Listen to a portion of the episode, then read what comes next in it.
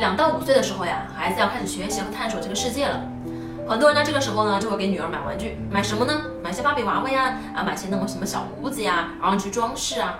其实没有必要的过早的呀，就做这样的选择，因为有很多女孩也可以成为科学家的呀。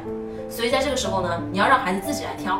有时候呢，也可以给孩子啊买一些积木呀，买一些需要动手的东西啊，去培养孩子的空间能力，培养孩子的逻辑思维能力。不要把孩子，不要把他们呀都扼杀掉了。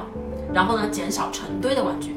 如果一个孩子家里面堆满了芭比娃娃，堆满了各种各样的布偶，其实反倒会限制他的思维能力，也会让他觉得呢这些东西呢都很无趣。那么其实对孩子来讲，最好的玩具是一些小纸盒、一些蜡笔、颜料，然后呢不会伤害到他的一些棉花呀这样的东西。橱窗里有我为大家精选的育儿书单哦。